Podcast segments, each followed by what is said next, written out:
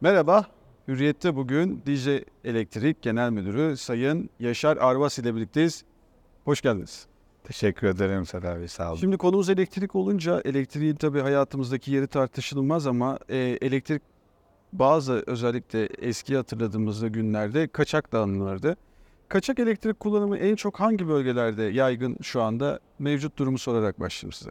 Ee, Türkiye'de 2022 sonu itibariyle kaçak e, kayıp kaçak oranı %14.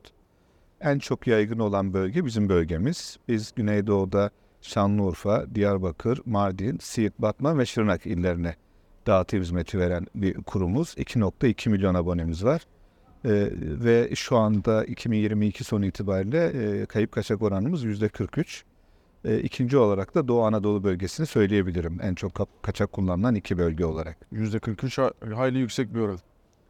2013'te özelleştirdiğimizde Sefer Bey bu oran %76 idi. Çok Biz onu %76'dan %43'e getirmeyi başardık. E, Peki nasıl başardınız bunu? Neler yaptınız? Kaçak elektriğin önüne geçmek için neler yapıyorsunuz? e, şimdi en önemli argümanımız, kullandığımız en büyük, en önemli argümanımız teknoloji. E, bölgemizde e, yaklaşık 6 milyondan fazla nüfus var, 2.2 milyonda abonemiz var. Bu abonelerimizin e, %76'sının kaçak kullandığını düşünürsek bunu hızla aşağı çekebilmek için öncelikle teknolojik altyapıda bir değişiklik yapmamız gerekiyordu. Biz de şu ana kadar yeni bir dağıtım şirketi içinde teknoloji olarak en çok yatırımı yapan, teknolojiyi en iyi kullanan şirketlerden biriyiz.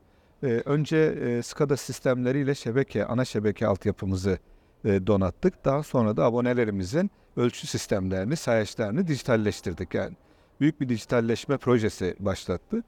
Bu bize şu imkanı tanıyor. E, bütün abonelerimizi e, ki şu anda 2.2 milyon abonemiz var. Yarısını yani 1.1 milyonunu anlık tüketimiyle takip edebiliyoruz. Yani kaçak kullandığı an e, bize e, sayaçlardan modemler aracılığıyla merkezimize veriler geliyor. O verileri analiz eden yapay zeka sistemimiz bize alarmlar üretiyor. Dolayısıyla anlık haberdar oluyoruz. Anlık haberdar olup anında operasyon yapınca bu bize kaçakla mücadelede çok önemli bir avantaj sağladı. Hep e, merak edilir, bilmeyenler için aktaralım. Bu kayıp elektriğin parası kimden çıkıyor? Ee, aslında hepimizden çıkıyor Sayın Bey. Yani geçen sene işte %14 dedim kayıp kaçak oranı Türkiye genelinin. Bu da şu anlama geliyor. Hepimizin, sizin, benim, bütün vatandaşların kaçak kullanmayan, Kaçak kullanmayanların sırtına biniyor aslında. %14 Hepimizin. faturamızda bu yük var. Yani işte yıllık e, fatura tutarınızın %14'ünü siz kaçak kullanan e, abonelerden dolayı fazladan ödemiş oluyorsunuz. Peki tarımsal sulama bölge için çok önemli. Tarımsal sulamada ne kadarlık bir kaçaktan söz ediyoruz? E, Sefer Bey izin verirseniz bizdeki bir genel anlamda dağıtım şirketi olarak e, bakış açımızı bir özetlemek isterim. Üç ana grupta topluyoruz biz abonelerimizi. Biri şehir merkezi ve şehir merkezinde yaşayanlar, iki kırsalda yaşayanlar. Üçüncü abonelerimiz de tarımsal sulama aboneleri. Şehir merkezinde yaşayan abonelerimiz il ve ilçe merkezinde yaşayan aboneler. Buralara biraz önce bahsettiğim dijitalleşme projelerini ilk götürdüğümüz yerler bunlar. Ve buradaki e, abonelerimizdeki kayıp kaçak oranı %17 geçen sene son itibariyle. Aslında Türkiye ortalamasına çok yakın. Burada e, şehirleri kontrol altına alırken bir yandan kayıp kaçağı düşürdük ama bir yandan da altyapıda inanılmaz iyileştirmeler oldu. Bu e, şehir merkezinde yaşayan insanlarımızın artık uzun süreli kesintiler yaşamıyorlar. Kaliteli enerji kullanıyorlar. Kırsal ikinci e, e, bölgemiz, kırsalda yaşayan, e, burada maalesef kayıp kaçak oranımız %90. Burada da aynı modelle ilerleyeceğiz. Yani burada da yine dijitalleşmelerle sayaçları dışarı alıp e, uzaktan okunabilir, kesilebilir sayaçlarla inşallah kısalda da aynı başarıyı önümüzdeki yıllarda kısa süre içinde sağlayacağız. Sizin sorunuza temel olan tarımsal sulama ise aslında farklı. Yani bir e, elektrik dağıtım şirketinin problemi değil, bir, dağıt, bir elektrik problemi değil. Aslında bir sulama problemi. E, bölgede, e, bölgemizde 100 binin üzerinde tarımsal sulama yapan irili ufaklı çiftçimiz var. Ve bunların 30-35 bin tanesi büyük ölçekli çiftçi. O büyük ölçekli çiftçilerin bir tanesinin kullandığı trafo 100-150 bazen 200 haneli mahallenin enerjisini karşılayacak bir trafoyu tek başına kullandığını düşünün. Bu bunun gibi 35 tane 35 bin tane abonemiz var. Tabii tüketimleri çok fazla. Tüketimleri çok fazla olduğu için e, ve özellikle enerji e, elektrik e, bedeli ödemedikleri için bir de israf söz konusu Hı hı. orada. E, Türkiye'de 15 milyar kilowatt saat tarımsal sulama enerji tüketimi var yıllık. Yarısı bizim bölgemizde ve 35 bin abone yapıyor bunu öyle düşünün. Ve üstelik bu abonelerin modern tarım teknolojileri de ilgisi yok. Yani bir damlama, bir yağmurlama ya da pivot sulama dediğimiz e, gerçek anlamda kıvamında sulama yapan, israfı engelleyen e, teknolojilere de çok fazla ilgi duymuyorlar. Salma sulama, vahşi sulama dediğimiz neredeyse üçte biri bazen yarısına yakınının israf olduğu sulamayı tercih ediyorlar. Bu da tabii büyük oranda israfa sebep oluyor. Tam, da bu aşamada aslında soracağım soruya gelmiş oldunuz. Şimdi iklim değişikliği var ve bu iklim değişikliğiyle beraber su ihtiyacı da daha çok artıyor ve açılan kuyular var, sizin söylediğiniz vahşi sulama var. Bunlar doğaya ne tür zararlar veriyor? Şimdi Konya'da görüyoruz büyük büyük obluklar oluşmaya başladı. İnanılmaz çukurlar. Şimdi Mezopotamya bölgesi aslında baktığınızda verimlilik anlamında bence Türkiye'nin en verimli bölgesi. E, Birçok bölgede sezonda tek ürün üretilebilirken bizim bölgemizde minimum iki, bazı durumlarda üç ürün bile üretildi oluyordu. Ki bu inanılmaz bir tarımsal potansiyel demek. Şimdi bu tarımsal potansiyeli yeraltı sularından elek- elektrik enerjisiyle yeraltı suyunu çekip yapmaya yaptığınız zaman aslında farkında olmadan geleceğinizle ilgili çok büyük bir sıkıntı doğuruyor. Yani sürdürülebilir olmayan bir model bu. Dolayısıyla yeraltı su kaynakları yani şu anda bazı bölgelerimizde 600-700 metrelere ulaştığını söyleyebilirim. Neredeyse bir kilometreye var. Ne- Böyle giderse birkaç yıl içinde, 2-3 yıl içinde oraya da ulaşacak. Şimdi bu tabii bir toprağı verimsizleştiriyor. İki yeraltı suları ile ilgili bu sıkıntı kuraklığın bir sebebi oluyor. Çok ciddi kuraklık da yaşıyoruz son yıllarda bölgemizde. Dolayısıyla aslında baktığımızda doğayı bize e, ürün vermesi için e, kullandığımız doğayı kendi elimizde yok ediyoruz diyebilirim. Bir de yeraltı suyu deyip geçiyoruz ama aslında yer altında da göller var, akarsular var. Yerin üstünü kuruttuk şimdi yerin altıyla meşgulüz. Onu da kurutuyoruz. Ee, geriye de bir şey kalmayacak bu gidiş. Aslında bizim bölgemizde şöyle de bir durum var. Aslında yerin üstünü kullanmıyoruz. Biz bölgemizde yerin üstü kullanılırsa yeraltı sularının çok daha uzun vadeli ku- kullanılabileceğini düşünüyorum. Yerüstü sularını bizim kullanmamız lazım. Burada yerüstü sularının doğru dağıtımından bahsediyoruz herhalde projelerinde değil mi? Bazı yerlerde doğru dağıtım ama bizim bölgemizde maalesef henüz dağıtım yok. Dağıtım yok. Evet yani bu bahsettiğimiz 100 bine yakın çiftçinin aslında yerin altından su değil de yerüstü suyla kanallarla e, su götürülmesi lazım. Bu eksikliğimiz var. O zaman bölgede. aman diyelim şu projeler bir an önce hayata geçsin ve e, yerüstü sularını çiftçiye ulaştıralım ki yerin altını en azından kurtaralım. Kesinlikle. Hatta bununla ilgili şöyle bu 7. yılını yaşadığımız bir süreç var. 7 yıl önce buna hizmet etmek amacıyla bir proje geliştirildi. Bu projenin 3 ayağı vardı. Biri biz dağıtım şirketi, bir çiftçinin kendisi, bir de devlet su işleri. Ee, devlet e, %75 ile başlayan bölge çiftçisine indirim. Her yıl 10 puan azalacak şekilde bir indirim projesi geliştirdi. Çiftçiye de dendi ki ben sana 6 yıl boyunca destek olacağım. Ee, hatta 5'ti bu sene 6'ya uzatıldı. Bu 5 yıl içinde sen de e, modern tarım araçlarını kullanmaya başla. Modern tarım yöntemlerine geç. Böylece israfı yok et. DSİ'ye de denildi ki bu süre zarfında size kanalları bitirin. Böylece biz bu bölgenin problemini tamamen çözelim. E, maalesef şu anda planladığımız şekilde olmadı. E, çiftçi modern tarıma çok yönelmedi. DSİ şeyleri bitiremedi, kanalları bitiremedi ve problem devam ediyor.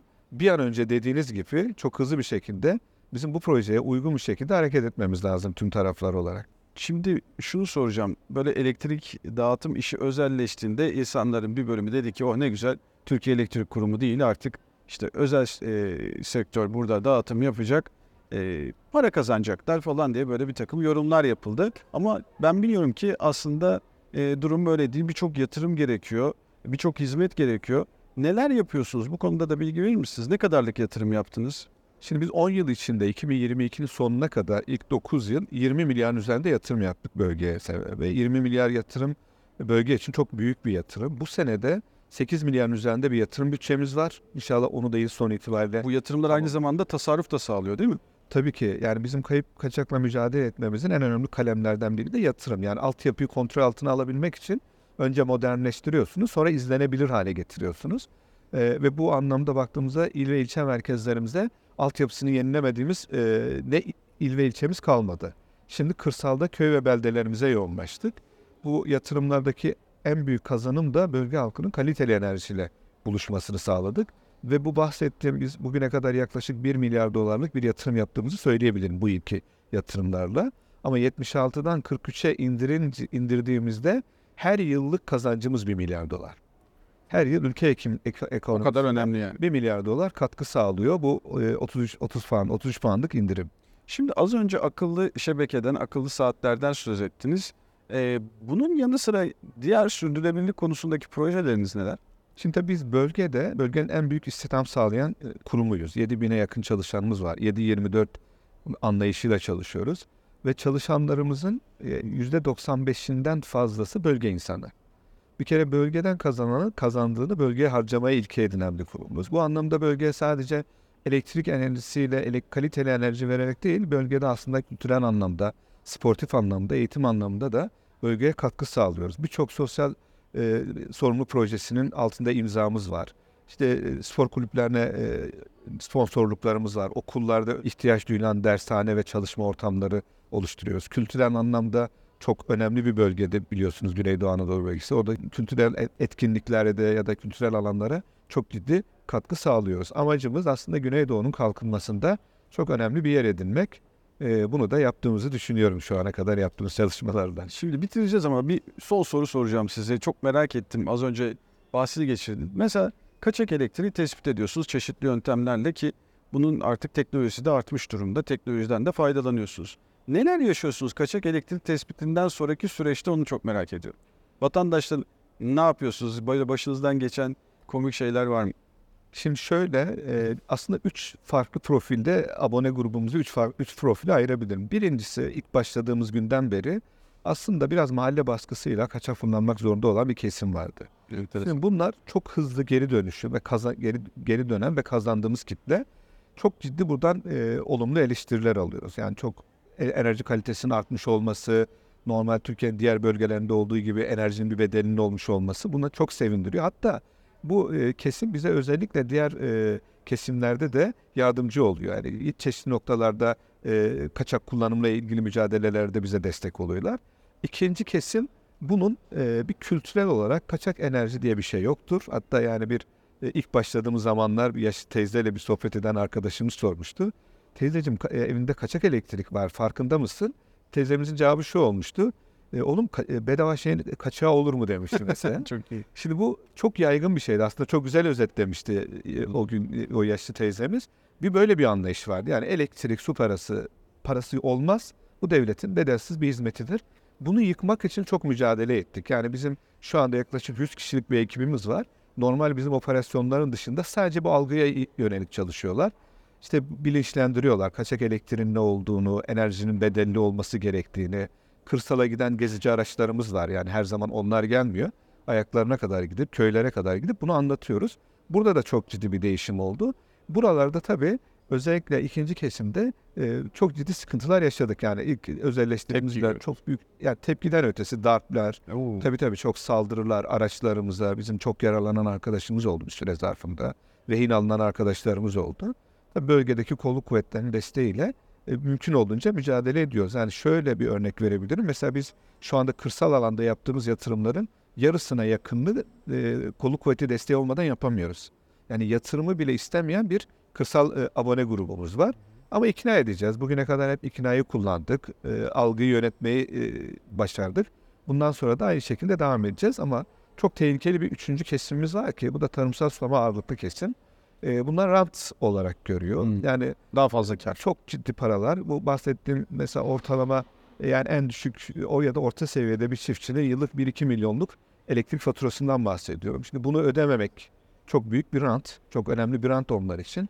Tabi burada biraz daha şiddeti arttırabiliyorlar. E, her yönlü şiddeti arttırabiliyorlar. Manipülasyona çok e, müsait bu çiftçilerimiz.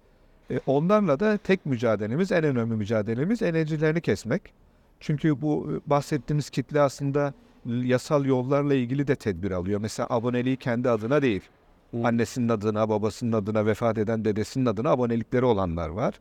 İşte dolayısıyla bunlarda yasal olarak ilerleyemediğimiz durumlar oluyor. O anlamda mecburen kesmek zorunda kalıyoruz. Hatta yani 2024 yılı içinde çok ciddi kararımız var. Yani bize yıllardır ödeme yapmayan çiftçimize uyarıyoruz. Kendilerine mektuplar yazıyoruz. Yani 2024'te borcunu ödemezseniz çok büyük sıkıntı yaşarsınız diye. Ama bu kesim biraz zorlayıcı bir kesim. Ee, en problemli kesimimiz de maalesef e, tarımsal sulama çiftçilerimiz. Tekrar hatırlatalım. Borcunu ödemeyenin ya da kaçak elektrik kullananın faturası da dürüst vatandaşa çıkıyor. Bu konuda e, insanların bilinçlenmesi lazım. Sadece cebi değil aslında insan hayatını da ilgilendiriyor. Kaçak elektriğin tehlikesi de var. Çünkü sağlıksız ortamlarda e, o elektriği aldıklarını da biliyoruz. İnşallah bu konuda duyarlılık da artar. Maalesef öyle. Yani bizim bölgemizde kaçak elektrik kullanmak üzere çalışan abonenin kendisi olabilir. O konuda çalışan dışarıdan hizmet veren onlara elektrik elektrikçilerimiz var. Çok ciddi ölümler oluyor. E, yani bu sayısı onları geçiyor her sene.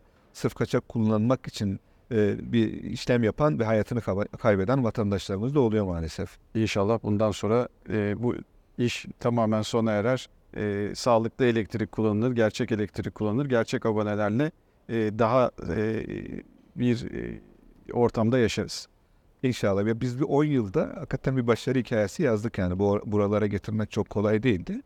Ee, biz kendimize güveniyoruz. Bölge halkının bakış açısına da güveniyoruz. Biraz ikna zaman alıyor. Ama inşallah çok kısa süre içinde Türkiye ortalamasına getireceğiz bölgemizdeki kayıp kaçak oranında. Verdiğiniz bilgiler için çok teşekkür ederiz Yaşar Bey. Evet, Hürriyet'te bugünkü konuğumuz Dicle Elektrik Genel Müdürü Sayın Yaşar Arvas'tı. Bizi dinlediğiniz ve izlediğiniz için çok teşekkür ederiz.